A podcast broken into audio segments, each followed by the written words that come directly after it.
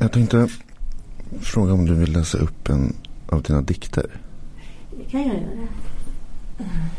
Du har skrivit en som heter, du har skrivit en som heter Frid här. Mm. Ja, just det. Det är den än så länge senaste som kom ut. Frid. Min tid som hemlös är hektisk. Är det inte det ena så är det det, är det det andra eller det tredje. Sedan ska jag sälja tidningar och där på skivor. Det är också en massa flyttande mellan vandrarhem och vänner. Kryssande på båtar och färjor för att ha någonstans att sova. Till och från och från och till. Sedan är det även konstutställningar så jag kan sälja tavlor. En massa konserter och museum att gå på.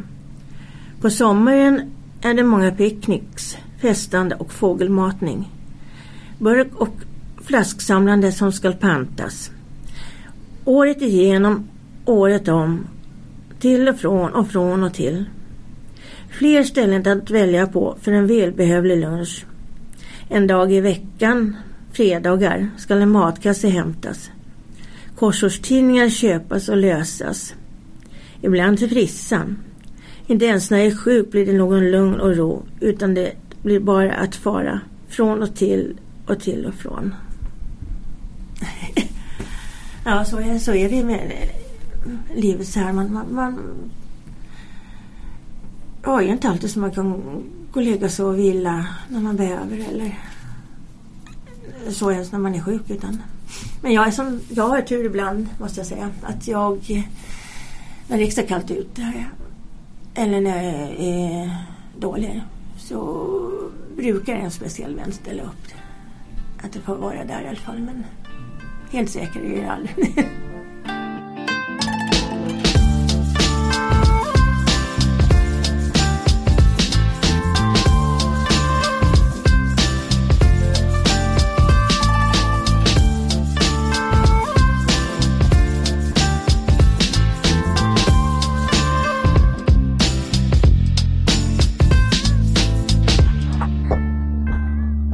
Välkomna till Situation Stockholm och hemlösheten. En poddserie i sex delar som handlar om Situation Stockholm som i år fyller 20 år samt deras försäljare, de hemlösa.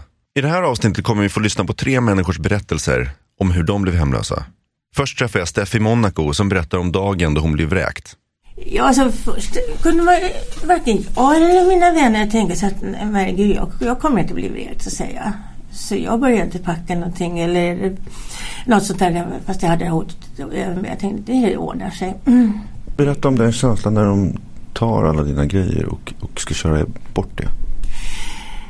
Ja, det, det är jobbigt. Alltså, men de, de går ju, passar ju på naturligtvis på att gå igenom det då eftersom jag hade ju naturligtvis skulder till Kronofogden också. Och så där. Och, och, men samtidigt så visste jag ju att det var ju i och för sig ingenting de kunde ta. Men det är ju ja, kränkande kan jag tänka mig precis som om det skulle kommit någon inbrottstjuv hem i ett hem och rota runt. Vad har de för stil när de går in? Är de, är de liksom på något sätt ödmjuka eller är de bara helt byråkratiska i sin framtoning? Eller? Alltså jag tror att eh, jag hade lite tror jag, för jag tyckte han var lite grann äh, schysst i alla fall. Den här, äh, mest var det ju bara det här att om det skulle vara klar nu eller så. Jag, jag lyckades få en kvart till på mig och så att lite snäll var man, men, men, men man kände ju det här. Man kände sig underlägsen, det gör man. Absolut.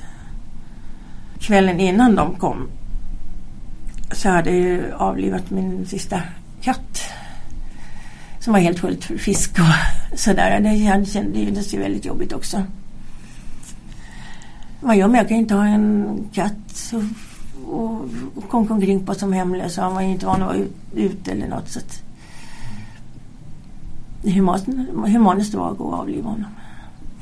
Men i det här läget, när du går därifrån då, står du, är du så att säga helt ensam då utan någonstans att ta vägen? Ja, det var det. Var det. Ja, det är ju oss folk ringer när det är, jag säger att någon sover i en portuppgång och det är minus 15 ute, mitt i natten. Någon har sett i sitt trapphus, ja det ligger någon och sover där utan att göra något större väsen av sig. Det här är polismannen Mulle som tidigare jobbat mycket med hemlösa. Han förklarar hur det känns att köra ut folk ur trappuppgångar. Ja, ni får plocka ut dem. Då är det vi som får åka dit.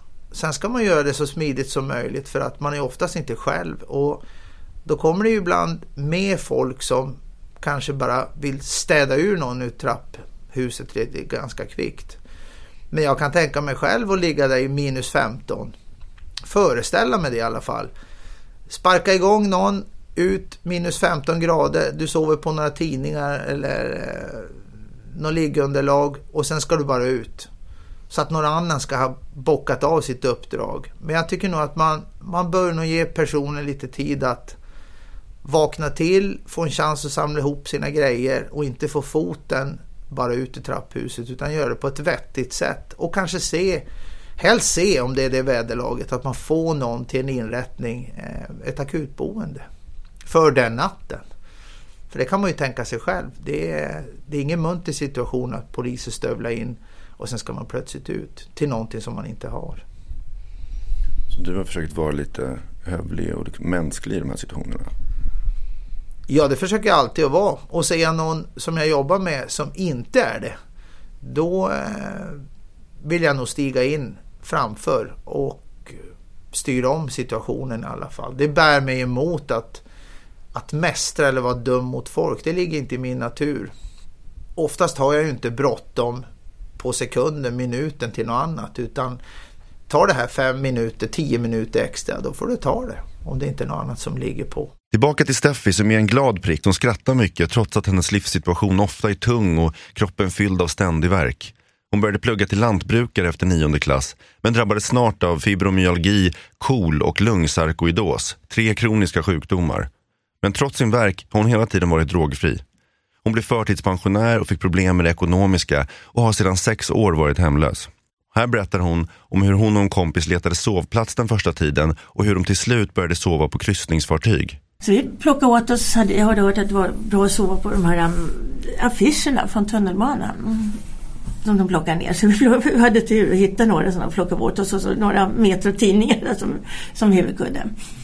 Och så ja, eh, stapplade vi in, som blev också från den, den lägenheten i, i den vevan. Och då, och någon hade portnyckeln så vi kunde, kunde gå in där sent på natten och försöka sova några timmar så fick vi försöka gå ut då innan folk vaknade igen på morgonen. Så det var hårt och kallt och, och sova på med mina krämpor. Jag var ju jätterädd att det skulle bli gallskrika på natten varför jag skulle få så fruktansvärt ont. Att man behöver ambulans eller någonting. Men jag klarade mig de nätterna som väl var. Några. Och eh, ja, sen då kryssningarna. Det var ju, fick jag tipset av en annan hemlig bekant. Då, och jag tänkte, men gud, jag brukar ju bli så eh, å, alltså, sjösjuk. Det blev det alltid när jag var liten och åkte båt. Men de sa att det inte är säkert det blir nu. Så jag tänkte till slut att ja, jag gillar ju det så jag får prova i alla fall. Och det har ju faktiskt gått bra. Det har bara varit någon enstaka gång jag har varit sjösjuk. Även om båten har vinglat en hit och en dit så. Men då köper du köper ni en biljett då? För jag, jag, kollar, försöker kolla ut och, att, och hoppas att jag har tur liksom att det, är de gångerna som är billigast. Det är ju liksom ett pris för två dygn då. Man betalar ofta, oftast då. då. Och då har man ju, då har man ju den där hytten då och sova i och ibland måste man ju sova med andra då. Ibland kan man ha, ha en hytt för sig själv. Ja, det, det är jätteskönt. Då vet man, idag man plats, varmt och, och tryggt och plats och sova och sådär. Två nätter i alla fall. Men, vad, vad, kostar det då? Alltså har man tur, alltså, och jag har ju gått med då i de här båtklubbarna, Silja Line och Viking Line och sådär. Och då kan man ju liksom eh, ja, jättetur ibland att få en hel fyramanshytt till och med för hundra spänn för sig själv. och det är mycket billigare än vandrarhem till och med. Har du hamnat med något stökigt partygäng någon gång av misstag liksom? ja, det var väl en gång som det var lite stökiga personer.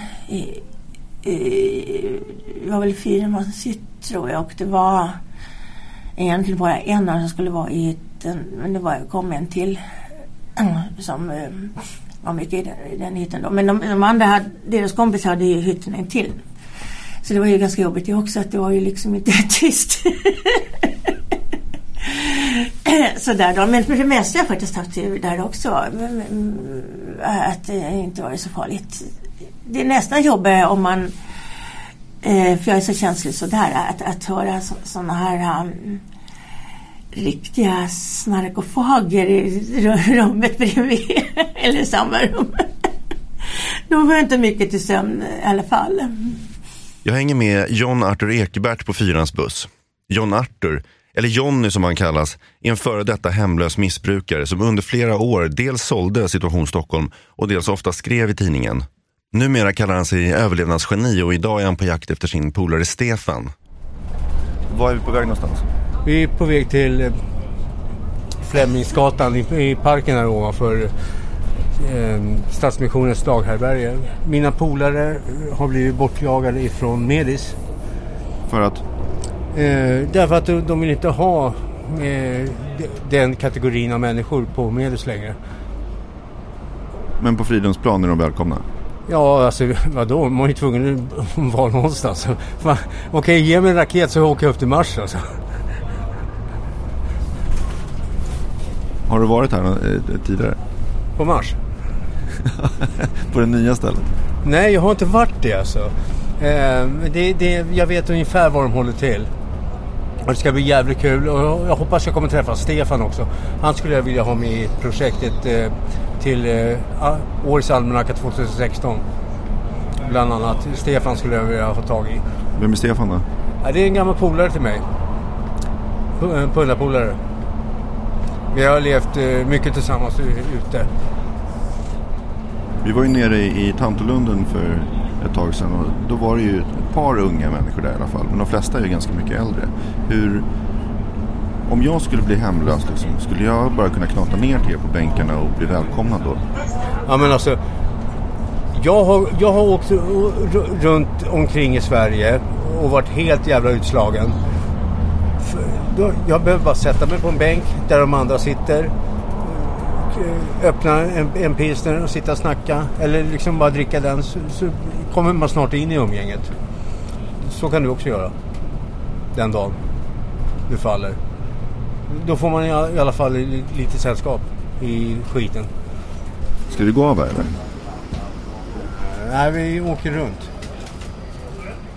Jonny håller på att färdigställa en almanacka inför 2016 och till det behöver han 12 hemlösa modeller som kan ställa upp på bild.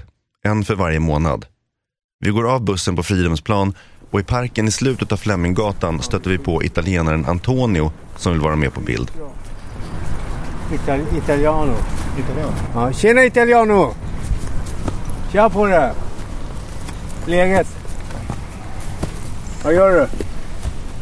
Du, får jag visa dig en grej? Jag har gjort en almanacka här vet du. Kolla!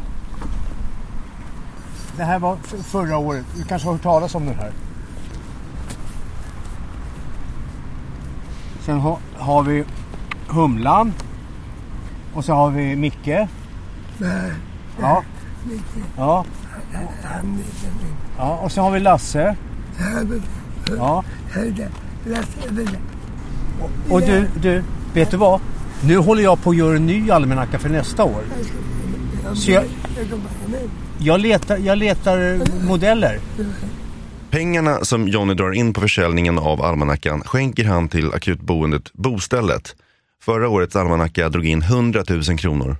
Innan vi går säger Antonio att han sett Stefan i parken tidigare under dagen, så vi letar vidare. Efter en stund slår vi oss ner i gräset och Jonny berättar om sina turer in och ut ur hemlösheten. Hur kommer det sig att du blev hemlös från början? Hur var, var, vilken situation var du i då? Alltså, jag ska vilja använda uttrycket utsatt. Man föds inte på ett BB och sen fem minuter senare är man hemlös. Nej, man blir utsatt. Och ofta då redan från, som barn. Det heter så fint det sociala arvet. Det är en mycket stor bidragande orsak. Och sen finns det många, många så här, vi är ju liksom individer allihopa i samhället. Alla passar inte in i, i de här stöpta formerna.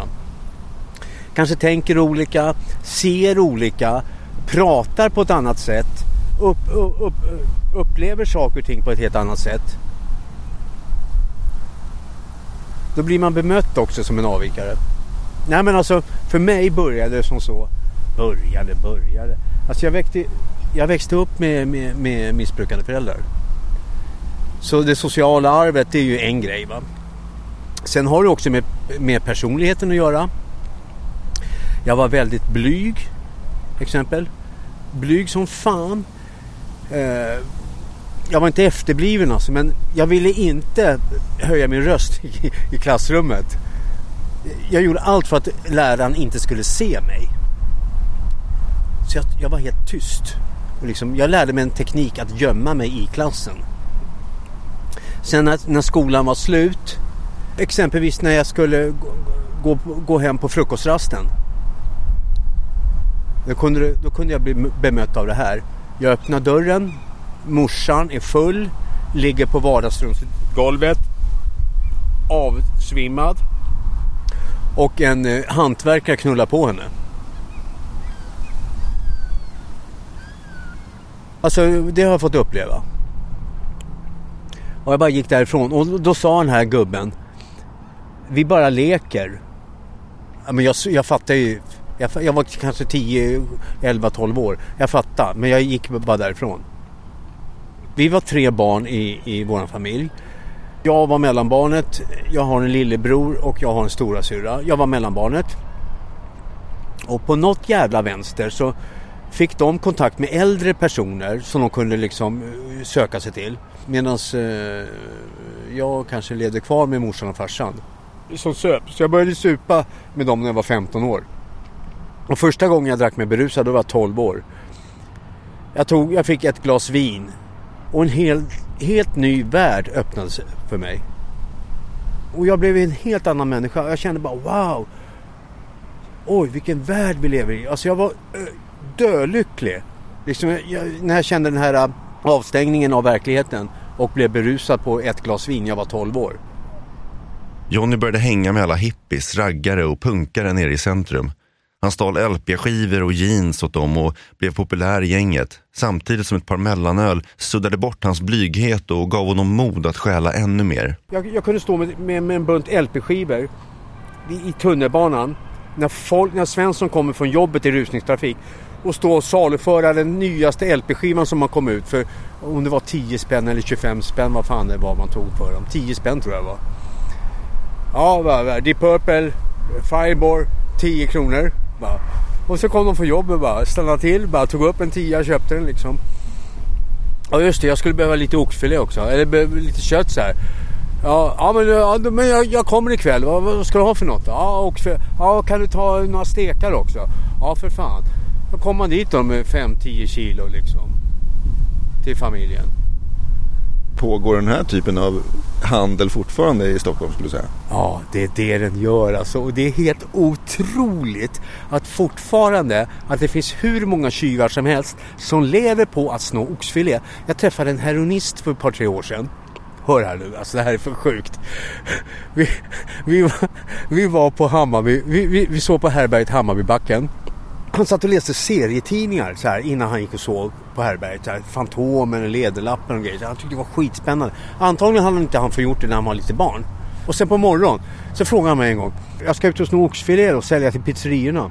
Så jag erbjöd mig, jag kan vara din packåsna. Ja men shit vilket tempo han hade. Han tog sig en dos på morgonen så han skulle klara av det här. Drog iväg in till en affär, jag stod utanför. Han kommer ut med så jävla mycket oxfilé. I en liten jävla affär vid, vid, vid Södra station, en liten Konsum vet du. St såna här stora bitar, halvmeters liksom, tjocka feta. Och, ja, och så gick vi till nästa jävla butik. Och han in bara ut efter några minuter, lika mycket. Och bara jag packar ner där bara, och sen till nästa butik, lika mycket. Och det här gick på 30 minuter, 45 minuter max. Sen hade han sålt det till en pizzeria. Det var en beställning. Pizzerian låg där också någonstans i krokarna. Så han bara gick in bakvägen med, med rubbet alltså. Det var 12 kilo, hade det. 12 kilo oxfilé på 30 minuter från tre olika affärer. Och jag bar det där skittungt liksom. Kom han ut med pengar så här. Ja, nu åker vi köper heroin. Så du jobbade lite med det här om man säger så eh, i några år. Du sa också att du har eh, haft vanliga kneg så att säga. Vilka har det varit då? Just det, jag började som målare på NK. Alltså detaljer, måla detaljer i, i väggarna och överallt. Och sen på Handelsbankens huvudkontor. Hade såna här, och hemma hos Bronets lägenhet på Strandvägen också. Målade jag om och skrapat tak och målat dörrposter. Då kom hans små jävla söner in vet du. De var, de var 13 år någonting, 14 år någonting då. Och i långrockar vet du. Jag vet, jag vet. Du hade flera jobb, men vad var det som gjorde att... Eh, alltså sket det sig någonstans på vägen, liksom, på riktigt? Ja, alltså stress, stress. Må, att, att jobba som målare, det är stressarbete. Då på den tiden, 70, 70-talet, 80-talet, början på 80-talet, då var det bara i stort sett ackord. Man fick jobba på som in i helvete och det var mycket, det var fuska, det var fuska, fuska, fuska, fruktansvärt fuska. Och det där tärde väl på mig och sen samtidigt så levde jag kvar i mitt gamla liv. Alltså, så när jag kom hem efter jobbet då var det ju brass och det var alkohol liksom och slå klackarna i taket ut på krogen och, och hängde med mina kompisar som jag hade blivit liksom etablerad med. Sen på morgonen då så var jag alltid bakis alltså. Alltid bakis. Ja och sen sumpade jag lägenheten tack vare mitt levande då. Blev du vräkt alltså? Ja vad gjorde du den dagen då när, när de kom och vräkte eller sparkade ut dig? Det är jävligt, jävligt tungt alltså. Det bästa man kan göra i den situationen och det är bedöva sig så mycket som möjligt så man slipper känna de här känslorna. För det här nederlaget. Och det var precis vad jag gjort varje gång. Så det är en ond spiral alltså? Det är en jätteond spiral.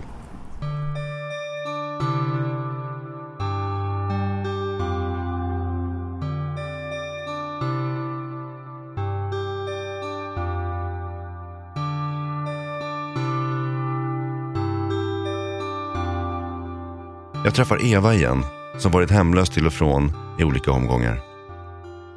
Det började med att vi bodde hemma hos min, mattes, äh, min mans mamma. Tog hand om henne. Och när hon dog så hade hon inte fått in matte på kontraktet. Och matte hade sju syskon. Och på hyresnämnden så skulle alla säga ja till det. Men de var arga på att det fanns inget arv. Så att eh, det var bara en som sa ja. Så då åkte vi ut därifrån. Så sen dess har vi bott i andra hand till att börja med. Då. Så länge Matte hade jobb och så. och sen ja, blev vi riktigt hemlösa för ungefär två och ett halvt år sedan. Vad innebär riktigt hemlösa? Ja, då hade vi verkligen ingenstans att bo. Utan då var det tunnelbanan bodde i tunnelbanan i ungefär två veckor. Berätta om det. Hur, hur, hur gör man det? Ja, för det första så på vardagar så stänger tunnelbanan. Och sen så om det är någon chaufför som är så här nitisk så ringer han väktare så då åker du ut. Och då får du inte ens en gång vara på inne i tunnelbanområdet utan då måste du ut. Men på helgerna så går de ju dygnet runt så då kunde du sitta där. Men sen upptäckte vi rådhuset. Rådhuset tunnelbana så har det en lång gång ner. Och där är det värme också. Så då var vi där en vecka. Sen fick vi tipset då att söka till enheten för hemlösa. Och då kom vi in på härbärge. Men är det så, är det så man liksom lär sig så att, säga, att vara hemlös? Att man får tips från andra som är i liknande situationer? Ja, det är så. Men, för jag har fått för mig att man att vissa sov till och med inne i tunnelbanetunnlarna. Att man hoppar ner på spåret och som la sig där. Men det kanske inte är ingen värme där i och för sig. De flesta tar toaletter. Offentliga, alltså mynttoaletter. Det kan ligga tre, fyra par eller fem, sex man inne på toaletterna. Och sen så portar tar många. De tar parkeringsgarage. Ja, vad man kommer åt där är något sån här varmt. Hur, hur är det liksom, du säger att ni bodde på Rådhusets tunnelbanestation i gången där. Hur... Ja, där bodde vi nu till att börja med två och, två och en halv månad i, mellan november och januari. Och då ligger man på, på en på en bänk? Nej, du får inte ligga. Du måste sitta för om väktarna ser dig sova, då åker du ut. Så du får absolut inte sova och inte ligga ner. Så när sover ni då? Nej, vi fick eh, turas om. En höll vakt och en sov. Men så hände det ju att man somnade till bägge två. Och en del, många väktare är sch- schyssta. Men så finns det de som är väldigt nitiska och då åker ut. Och åker du ut, då går de där också bara för att kolla att du inte kommer tillbaka. Så då kan de gå där en gång i halvtimmen. Så att eh, Vad gör man då? då? man gå runt på stan. För du kommer inte, tunnelbanan är stängd. Så då är det bara att gå runt. Tills ja, något så här Stadsmissionen öppnar något så att du kan gå in och värma dig där och få fika och frukost och så. Eva har sedan flera år tillbaka en protes på ena benet. Nu väntar hon på att få en ny. För ju som den jag har nu, den på det första sitter den inte bra och jag får skavsår av den. Och det är jobbigt i och med att jag är i situation Stockholm på dagarna. Så jag står ju väldigt mycket och går mycket. Så att det ska bli jätteskönt. Hur är det att, att ha en protes när det är kallt ute? Blir den kyls den ner och så? Eller? Nej, det är den enda foten jag inte fryser om. Så jag har bara en fot att frysa om. Så det är faktiskt en fördel på så sätt. Så du kan stå i flipflops på ena benet? då? Ja, ungefär. Det kan jag. Och så sätter jag den andra, på, en, den friska foten på protesfoten så blir jag lite varm. Slipper jag stå på trottoaren med foten.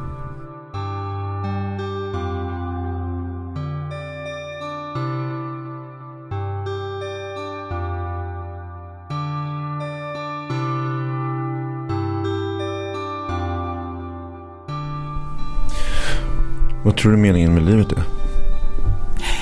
Ja, jag tror inte att det ska vara att bara ha tråkigt och, och hålla på och kämpa och jobba och, alltså för att få pengar och leva eller för att ja, bara stå ut med krämpor och sånt där. Utan jag tror att vi ska ha det bra och roligt också i livet.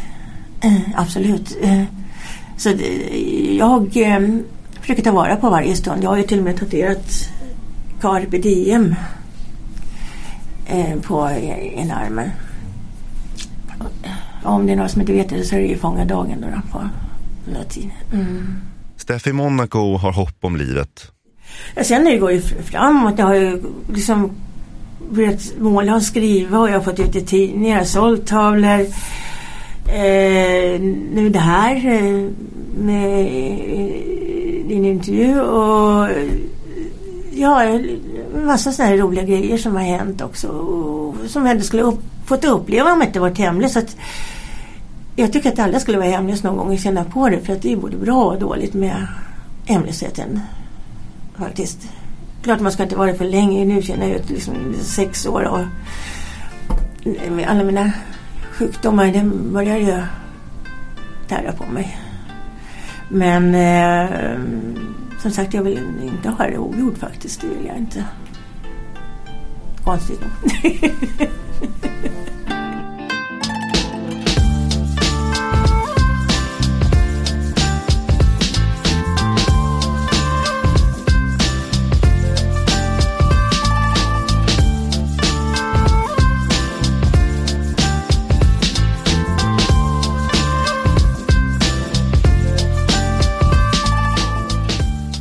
Du har ju en son också.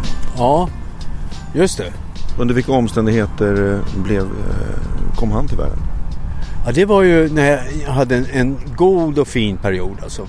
Jag sökte in, sökte in på en konstskola, kom in på en konstskola och gjorde succé där. Plus att jag träffade en kvinna som hette Camilla. Och vi blev döförälskade i varandra.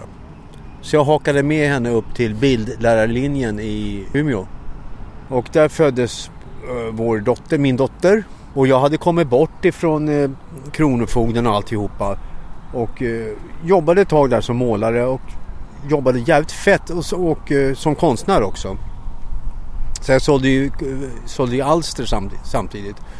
Så jag gjorde med, bra med pengar och blev betrodd i banken. Så vi fick köpa en villa. Men livet i villa fungerade inte för Jonny. Han kände sig pressad av att vara familjefar, tyckte att grannarna iakttog honom och jobbet stressade honom. Han kraschade, villan såldes och han hamnade tillbaka i gamla hjulspår och kraschade ännu en gång. Sen flyttade jag till Öland. Bodde jag där ett år. Och, och schysstade till mig igen. Bodde på ett eh, kristet behandlingshem. Faktiskt. Jävligt bra. Jävligt bra. Och skitnyttigt för mig. Fortfarande idag är det... Det, det var så jävla behövligt att få den där godheten och eh, den här mänskliga kontakten. Att de verkligen menade vad de sa. Och liksom den här kärleken människor emellan. Liksom. Kärlek. Alltså inte kärlek mellan man och, man och kvinna utan människokärlek. Va? Det fick jag uppleva där. Äkt. Jag kände den eh, äktheten för första gången i, min hel, i mitt liv. Alltså. Ja, då skärpte jag till mig igen och tog körkort. Och träffade en kvinna. Sonen kom till i, i Västervik 95. Och jag har inte träffat honom sedan år 2000. Det är 15 år sedan jag har sett honom. Och, och, nu har han tagit, eller vi har haft, han har ju kollat vad jag har gjort de senaste åtta åren. Och eh, både, både, både Max och Veronica har sett vad jag håller på med. Och Max är skitsugen på att träffa mig. Så han kommer hänga med mig nästa vecka. Han kommer hit och, och jag, bor bara, jag, jag, bor bara i ett rum sa jag till honom. Då måste jag, hyra, då måste jag fixa ett hotell. Ja, det går bra med varsitt rum eller så kan vi bo i, i samma. Så vi ska bo i samma rum i fyra dygn, eller fyra dagar. Tre, tre, tre nätter. Vad har, vad har ni för relation där? Så ni hörs på telefon och sånt där eller? Uh, vi chattar som fan med varandra. Om vi har bestämt, det, det, det, är vi överens om, att vi ska inte höra våra, våra röster förrän vi ses fysiskt. Är du orolig för, för dina barn och sådär? Att de, att de brås på dig, liksom du brås på dina föräldrar och sådär? Ja, det är jag. Det, den största rädslan är att de inte hinner förstå hur farligt det är att hamna i ett beroende som är starkt. Idag är Jonny på väg att få en egen tvårummare i en förort i Stockholm. Stiftelsen Hotellhem, de har en jävla massa lägenheter i Stockholm. De har olika avdelningar. Man kan bo då med, som, som stödboende eller helt fritt. Det finns olika storlekar. Jag kommer få som ett mellanboende innan jag får min två rum och kökare. Kommer jag få bo på ett stiftelsen hotellhem. Och eh, det kommer förmodligen bli på Magnus Ladulås gata.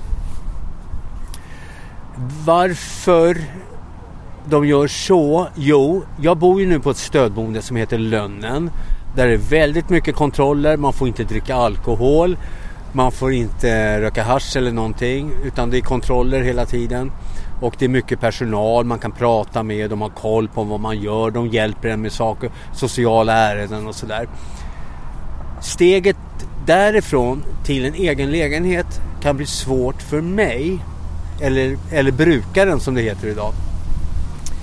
Jag tror inte det är så mycket för kommunens del att se om han klarar en lägenhet utan det är mer för mig, för brukaren att eh, se, klarar jag mera frihet utan att falla tillbaks i, i, i psykiskt dåligt mående, eller någon, någon typ av någon missbruk eller någonting. Va?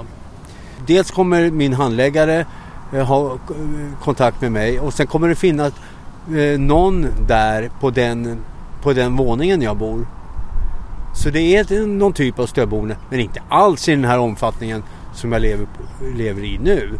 Det kan lätt spåra ur för mig att eh, jag kommer in i ett, i ett beroende som blir starkare och starkare och starkare.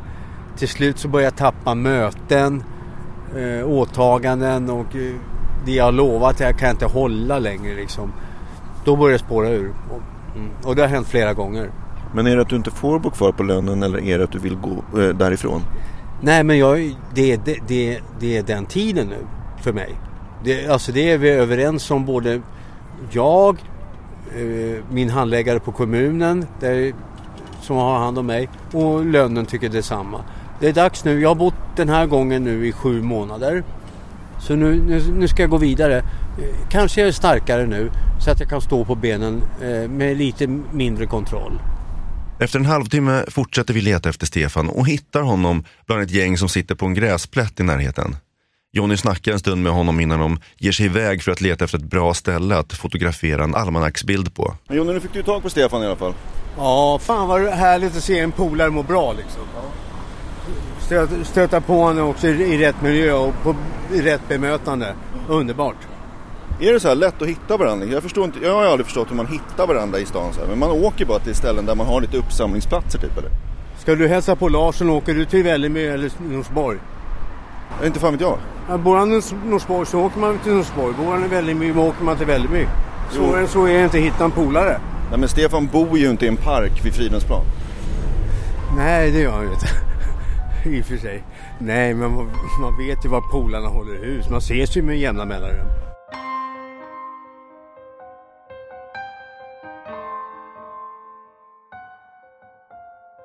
Tillbaka till Eva. Har du någonting mer du vill tillägga? Bara att jag tycker alla hemlösa är, det är nog det starkaste folket. Håller ni ihop? Det känns som att många hemlösa håller ihop och stöttar varandra väldigt mycket. Ja, fast det är lite olika läger. Det är liksom de kraftigt nedgångna missbrukarna. Och det är några läger liksom. Men ändå, man, man hjälper varandra, man stöttar varandra i alla lägen. Oavsett vem det är. Så det gör man. Man håller ihop. I de kommande avsnitten kommer vi att fortsätta träffa Eva och Jonny. Nästa avsnitt handlar om hur det funkar att bo på akutboenden, eller härbergen som de flesta fortfarande kallar dem.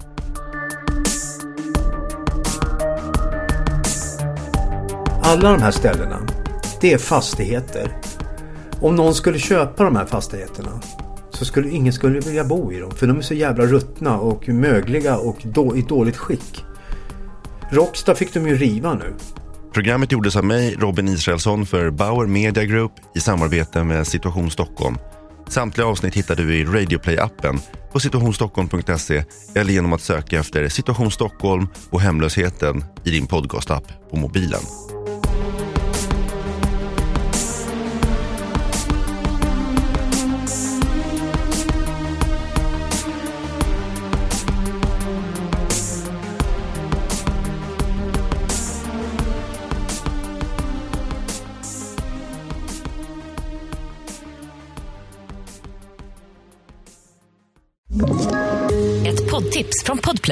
I podden Något Kaiko garanterar östgötarna Brutti och jag, Davva, dig en stor dos skratt.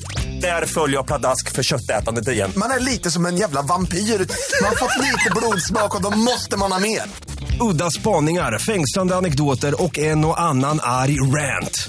Jag måste ha mitt kaffe på morgonen för annars är jag ingen trevlig människa. Då är du ingen trevlig människa, punkt. Något Kaiko, hör du på Podplay. Därför arkadeinerna.